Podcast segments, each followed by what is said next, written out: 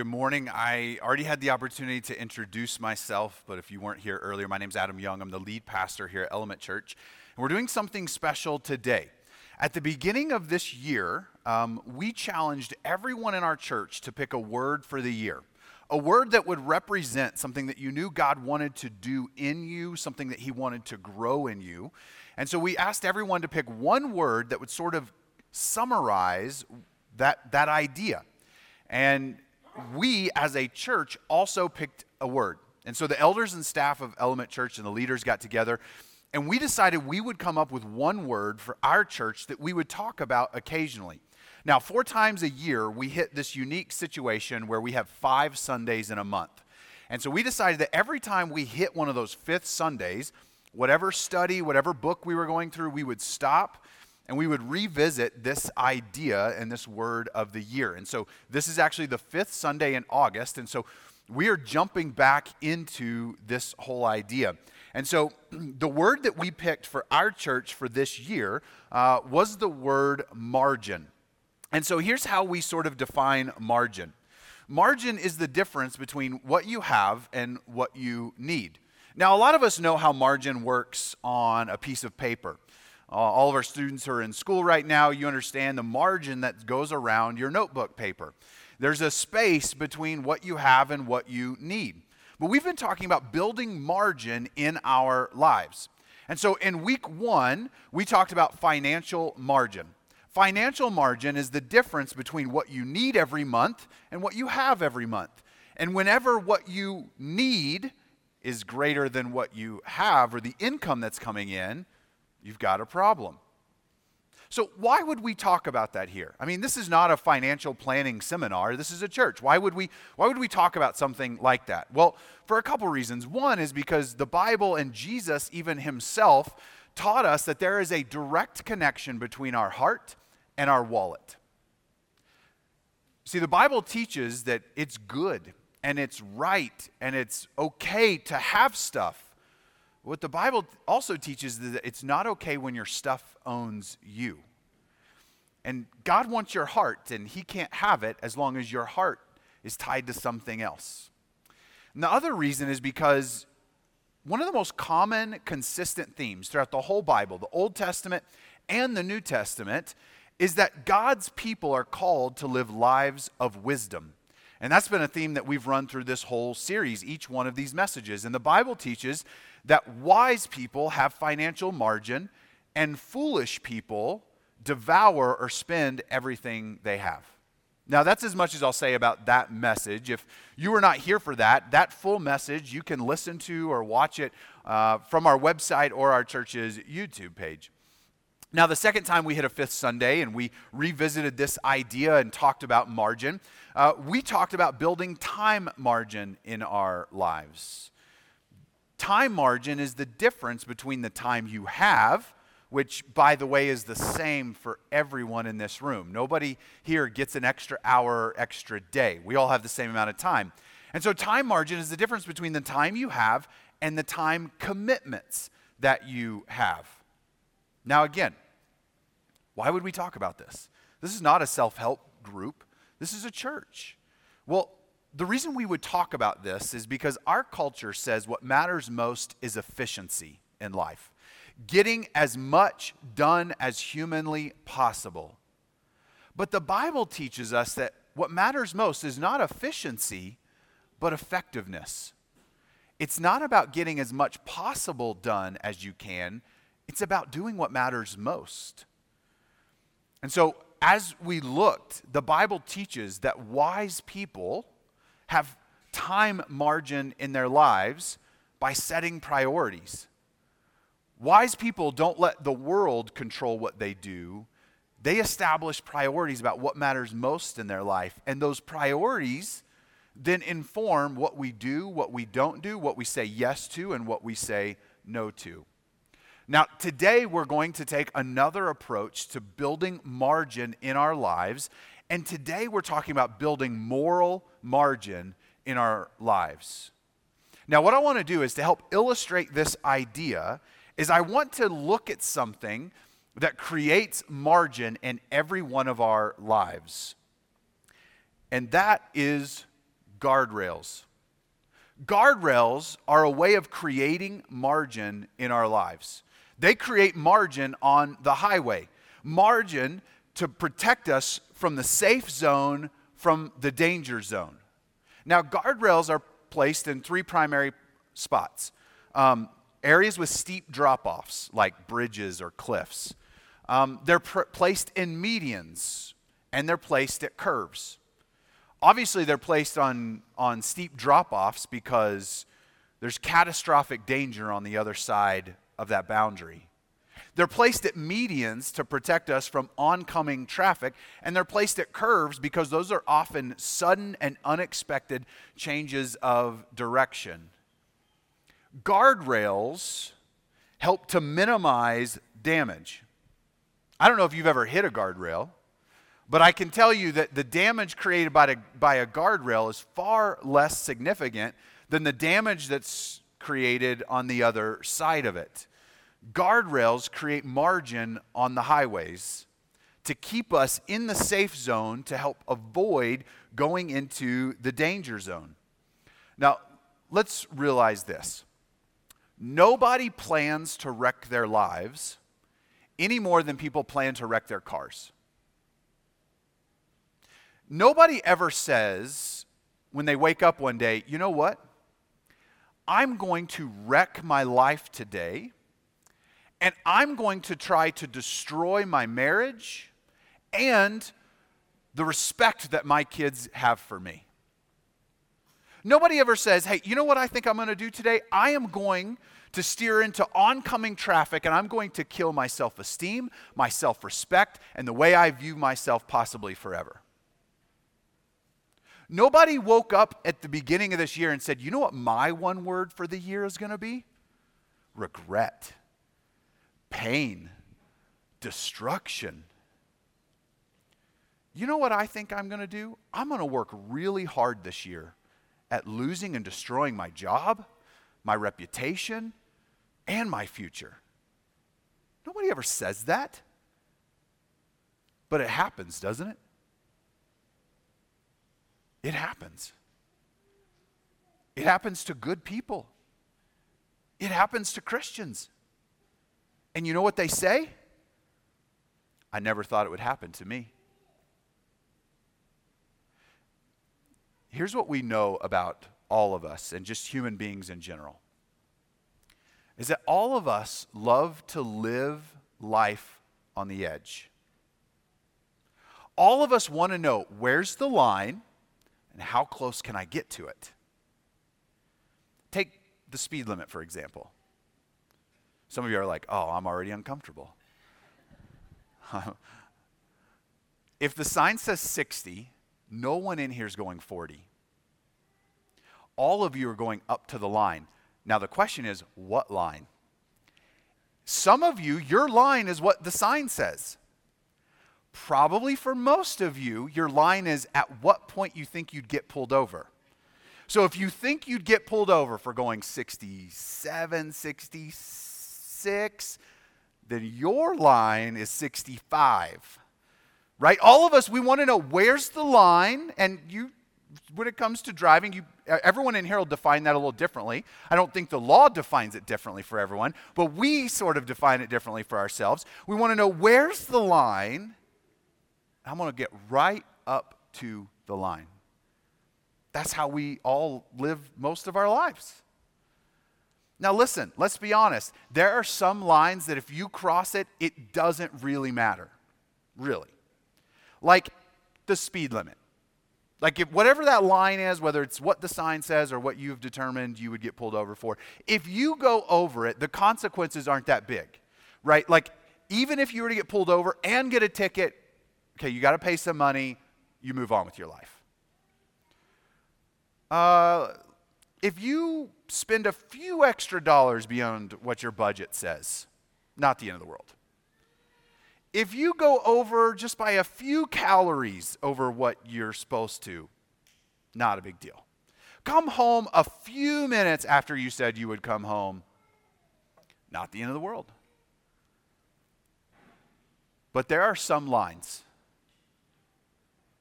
there are some lines that if you cross it, you pay with it pay it for the rest of your life. There are some lines that if you cross, kids grow up without a dad in the home.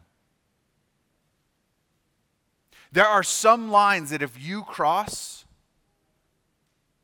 you carry a label and self doubt for the rest of your life. There are some lines that if you cross, you lose your job.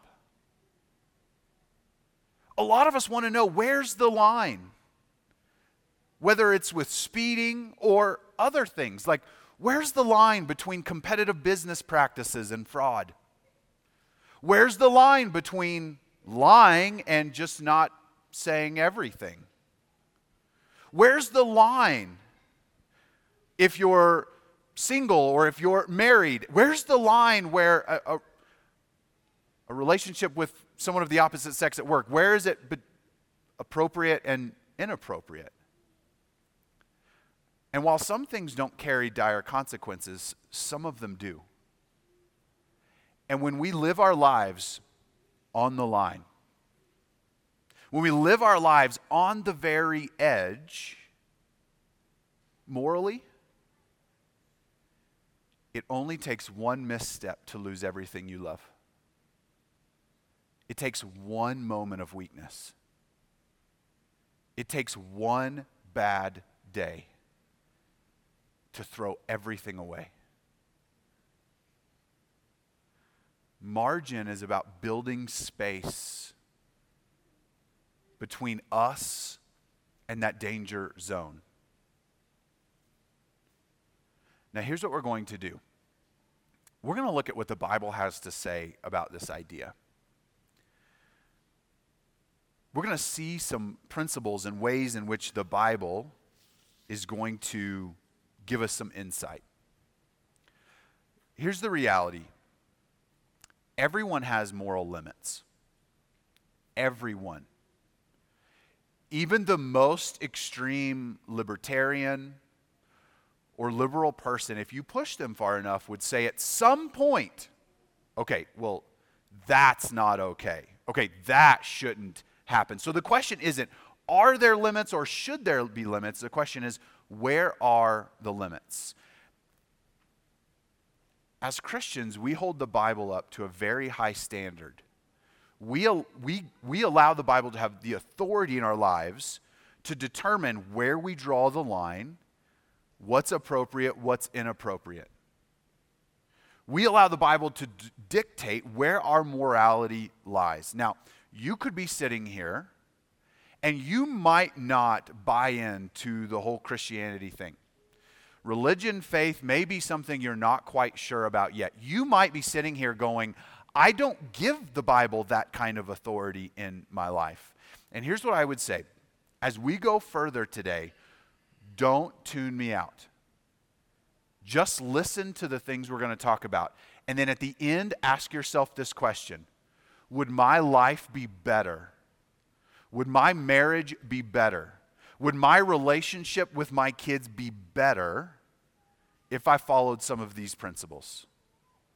The Bible will do two things for us. One, it will draw the line of what's acceptable, what's not, what's appropriate, what's not appropriate. It will draw those lines of morality for us. The other thing it's going to do is it's going to give us principles on how to establish margin or guardrails in our lives morally. Here's what we're not going to do. Most of our time today will not be, actually, very, very little of our time will be talking about where those lines are drawn in every aspect of life. I mean, there are almost a limitless uh, different directions we could go, and the Bible speaks to those. There's just no way we would have the time together to actually cover all those.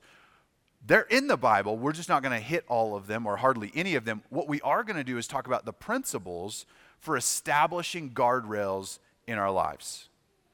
And we'll allow those guardrails to then inform how we set up moral margin in all areas of our life. And so I want to begin in Matthew chapter 5. And this is Jesus speaking to a very, very large crowd in what is probably Jesus' most famous sermon. And he says, You have heard that it was said, You shall not commit adultery. But I say to you that everyone who looks at a woman with lustful intent has already committed adultery with her in his heart. Here's principle number one the line isn't where you think it is. Because here's what culture tells us the danger zone is at the bottom of the cliff. What Jesus would teach us is no, no, no. The danger zone starts at the top. We often think the danger zone is when you destroy your life completely, when it's too late. And Jesus says, no, no, no, no. The danger zone starts far earlier than you're giving it credit for. You have heard where the line is, but I'm telling you, it starts long, long before that. So, the first thing that we have to recognize is that sometimes where we think the line should be drawn is actually too late. Uh, Jesus would say the line comes much sooner. Let's look at another one Ephesians chapter 5. But among you there must not even be a hint of sexual immorality or any kind of impurity or of greed, because these things are improper for God's holy people. Not even a hint.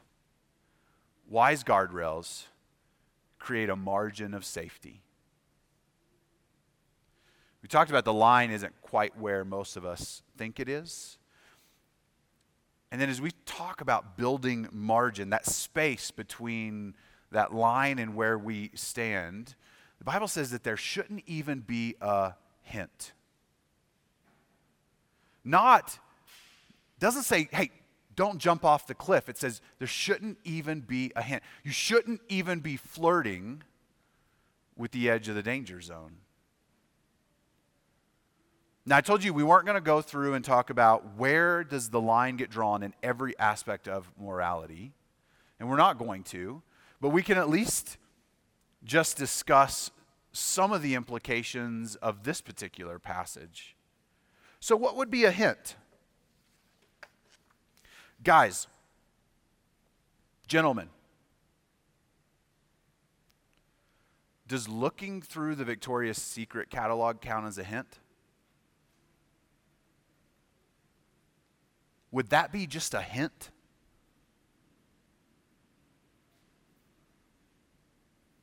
Ladies, just checking in to see what your old boyfriend's up to. Does that sound like a hint?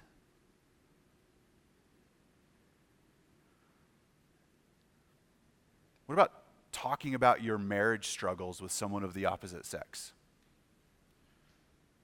I mean, it's not an affair, but is it, could you label as it just a hint? What about TVs or movie? Oh, or TV and movies? Kind of pluralize the wrong one on that one. I mean, there's some obvious stuff, right? But where do you draw the line for just a hint? I mean, we would probably, most of us would reject the extreme stuff, but like, Where's just a hint? What about books or magazines that make you think about someone you're not married to? Could that be just a, a hint? Because the idea of guardrails isn't just to keep you from the bottom of the cliff. The idea of building guardrails is to keep you from the edge of it. And the Bible says, don't even let there be a, a hint. Let's look at another one. Still in Ephesians chapter 5, Paul says this Look carefully then how you walk, not as unwise, but as wise, making the best use of the time, because the days are evil. Therefore, do not be foolish, but understand what the will of the Lord is. This is the passage that we used uh, when we were talking about time margin. Remember, I said that one of the most consistent, constant themes throughout all of the Bible is the idea that God's people are to be wise people in contrast to foolish people. and wise people make the best use of their time. I want to look at the beginning of this. Look carefully then how you walk. Now, depending on what Bible translation you may be using, if you opened up the Bible app, like if you use that QR code, the translation we have here is already laid out for you in the Bible app. But you may be looking at something else. Like if, if, if you're looking at the New International Version, it says something along the lines of Be careful then how you live. And the reason is because in the original Greek language, the word that's translate walk can also be translated to live. It's this idea of how you carry yourself when you go about life. Be careful then how you walk. Be careful then how you live. Why? Well, a big reason is because the days are evil. Let's be honest. There is oncoming traffic in your life. There are things in this world that are trying to go against what God has called you to do, where God has called you to go. Guardrails sometimes serve as that median space to protect us from oncoming traffic. This world is not a friendly place for those who want to honor God with every aspect of their lives, including morality. Be wise. So here's our third principle the question isn't, what can I do? The question is, what is wise? And if you will start asking that question, it will change some of the things that you do. Because there's a lot of things of like, what can I do? But then you start to switch to say, what is wise? And it completely reframes the whole situation. Listen, is there anything sinful about having a coworker of the opposite sex number in your phone? No. Nothing sinful about it. There are times when work will necessitate communication. Is it sinful to send them a text message? No. I mean, I guess it could depend on what the text message is, but in general, no. Is it wise? At 11:30 at night, is it wise to text a coworker of the opposite sex? Not can you do it? Is it legal? Is it is it a sin or not? Which those are valid questions, but is it wise? That's the question as people of God we should be asking, not Where's the line? How far can I go? What can I get away with? But what would genuinely be wise in my life? Let's look at one more. One more. Let no one say when he is tempted, I am being tempted by God. For God cannot be tempted with evil, and he himself tempts no one. But each person is tempted when he is lured and enticed by his own desire. Then desire, when it has conceived, gives birth to sin, and sin, when it is fully grown, brings forth death. Principle number four you're not good enough to live without guardrails. I know it sounds harsh. God said it, not me. I just put it in a seven word phrase. None of us are good enough to live without guardrails. This is what that passage just laid out. This is the progress that we go from temptation to death. Here's what our society says this is the danger zone. Avoid death, avoid destruction, avoid ruining your life, ruining your business, ruining your reputation, ruining your marriage, ruining your relationship with your children. Avoid death. That's the danger zone. But here's what the Bible's trying to teach us it's a little bigger than we think. All of us are going to be tempted. Jesus was tempted. But that passage out of James tells us don't blame others for our sin. Don't blame God. Don't blame God for your sin.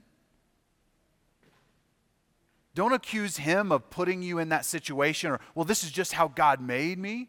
Don't try to blame outside forces because sin comes from your own desires. Because all of us are sinful, all of us have a bent towards sin and sinful desires. And guardrails aren't just about preventing us from hitting total destruction and death, they're about keeping us in the lane so that we're traveling the direction God has called us to travel, so that we can end at the destination God has designed for us. Guardrails are there to keep us safe because me and you, neither one of us are strong enough to live without guardrails because all of us have that desire for certain things. My desires are different than yours. Your desires are different than the person you're sitting next to, but all of us have sinful desires. We can't blame outside forces when we sin because they're birthed within our own heart. So let me give you a few closing thoughts. And these few closing thoughts are not, Thus saith the Lord. They are, Thus recommends Pastor Adam. Okay? I've been in ministry for almost 20 years. I know, I don't look that old. Thank you. Um, about half that time, maybe a little less than half that time, has been primarily directed at working with college students and teenagers. And so my first advice from Adam is directed towards really young adults and teenagers. So this one's for you, or preteens. We got some of those in here. Here's the question I get all the time, or used to, especially when I was in that ministry setting How far is too far? Now, most of you know what is meant by that question. We'll just leave that there. We won't explain it any further. How far is too far? We always want to know where the line is, right? Where's the line and how close can I get to it? Here's just some advice. How far are you comfortable with your future spouse going with the person they date right before you? Probably not as far as you were thinking. Here's another question you can ask How far is too far? The moment you would no longer be comfortable discussing what you're thinking about doing with your girlfriend or boyfriend's parents. If you're not comfortable talking to them about it, then it's a pretty, pretty good indication where that line should be. Married people, where should your guardrails be? Here's a great point of advice wherever your spouse wants them to be. The day you said, I do, you said, My life is no longer mine. So, where does your spouse want that line to be? What are they comfortable with? And the moment they say, I'm not comfortable you, you watching that TV show, guess what? That boundary was just put up for you. If they say, I'm not comfortable with this kind of connection or communication with a coworker, there you go. I'm not comfortable with this kind of activity online or on social media, there's your guardrail. Does that mean if you cross that particular boundary, you're instantly in that death, danger, destruction zone? Maybe not. But the guardrails are not just designed to keep you from the bottom of the cliff, they're trying to keep you from the edge of it. Because when you live your life at the edge, it only takes one misstep. And here's my last one parents. Parents, it is your job and it is your God given, Bible given responsibility to set guardrails for your children. It is not their job, it is your job. It is your job to set the guardrails for your children to keep them safe. In our household, we set some fairly extreme guardrails. For example, we don't let our kids have sleepovers at anyone else's house. Period. It makes us extreme. My kids hate it. Here's the deal I don't control what happens in other people's homes, but I do control what happens in mine. I have complete control over what internet access is there and what filters are on it. Parents, you don't control who your kids sit next to in class or at the cafeteria table, but you most certainly have control over who they spend time with outside of school, who they're hanging out with, who they're communicating with. And I'm not just talking about when they're five. You control that. It's your job to set safe, wise guardrails for your children. It is your job to set guardrails on what they have access to on the television, on the tablet, on the phone screen, on the computer. That is your job. It is your job to protect them.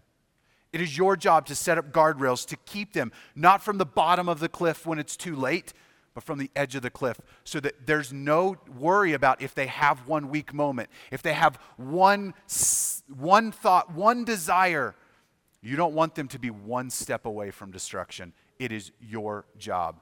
Parents, it is your job to control your kids' access to social media. I'm not telling you what is and is not appropriate for your household when it comes to social media. I'll tell you at our house, there's none of it. And here's why every study that exists says that social media is detrimental to teenagers and children. There isn't a study that says it's good or neutral. We have a friend who has a daughter who's now a sophomore in college.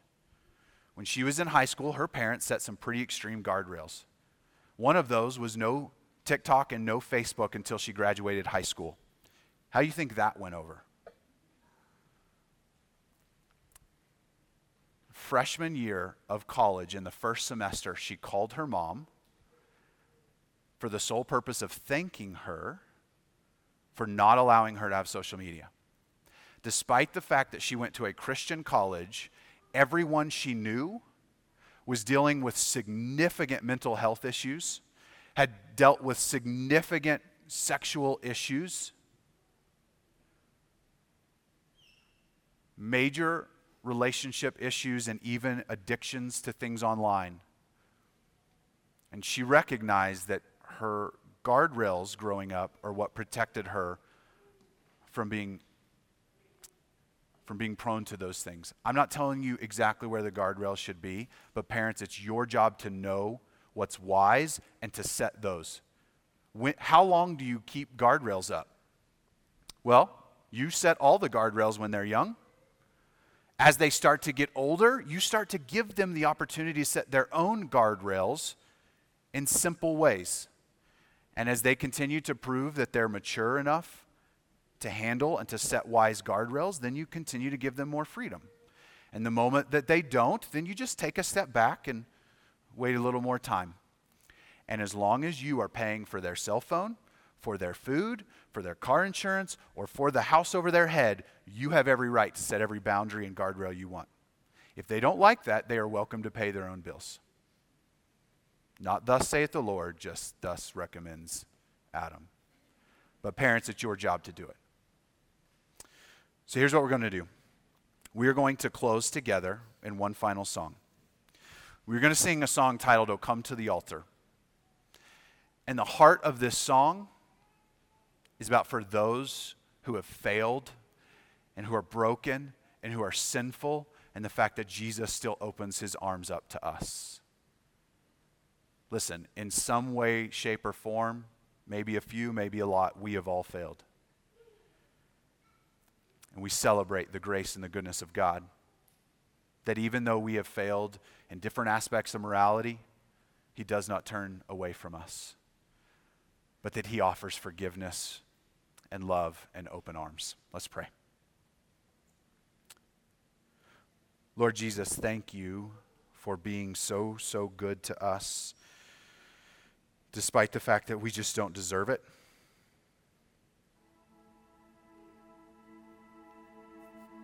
We have failed. We're not perfect.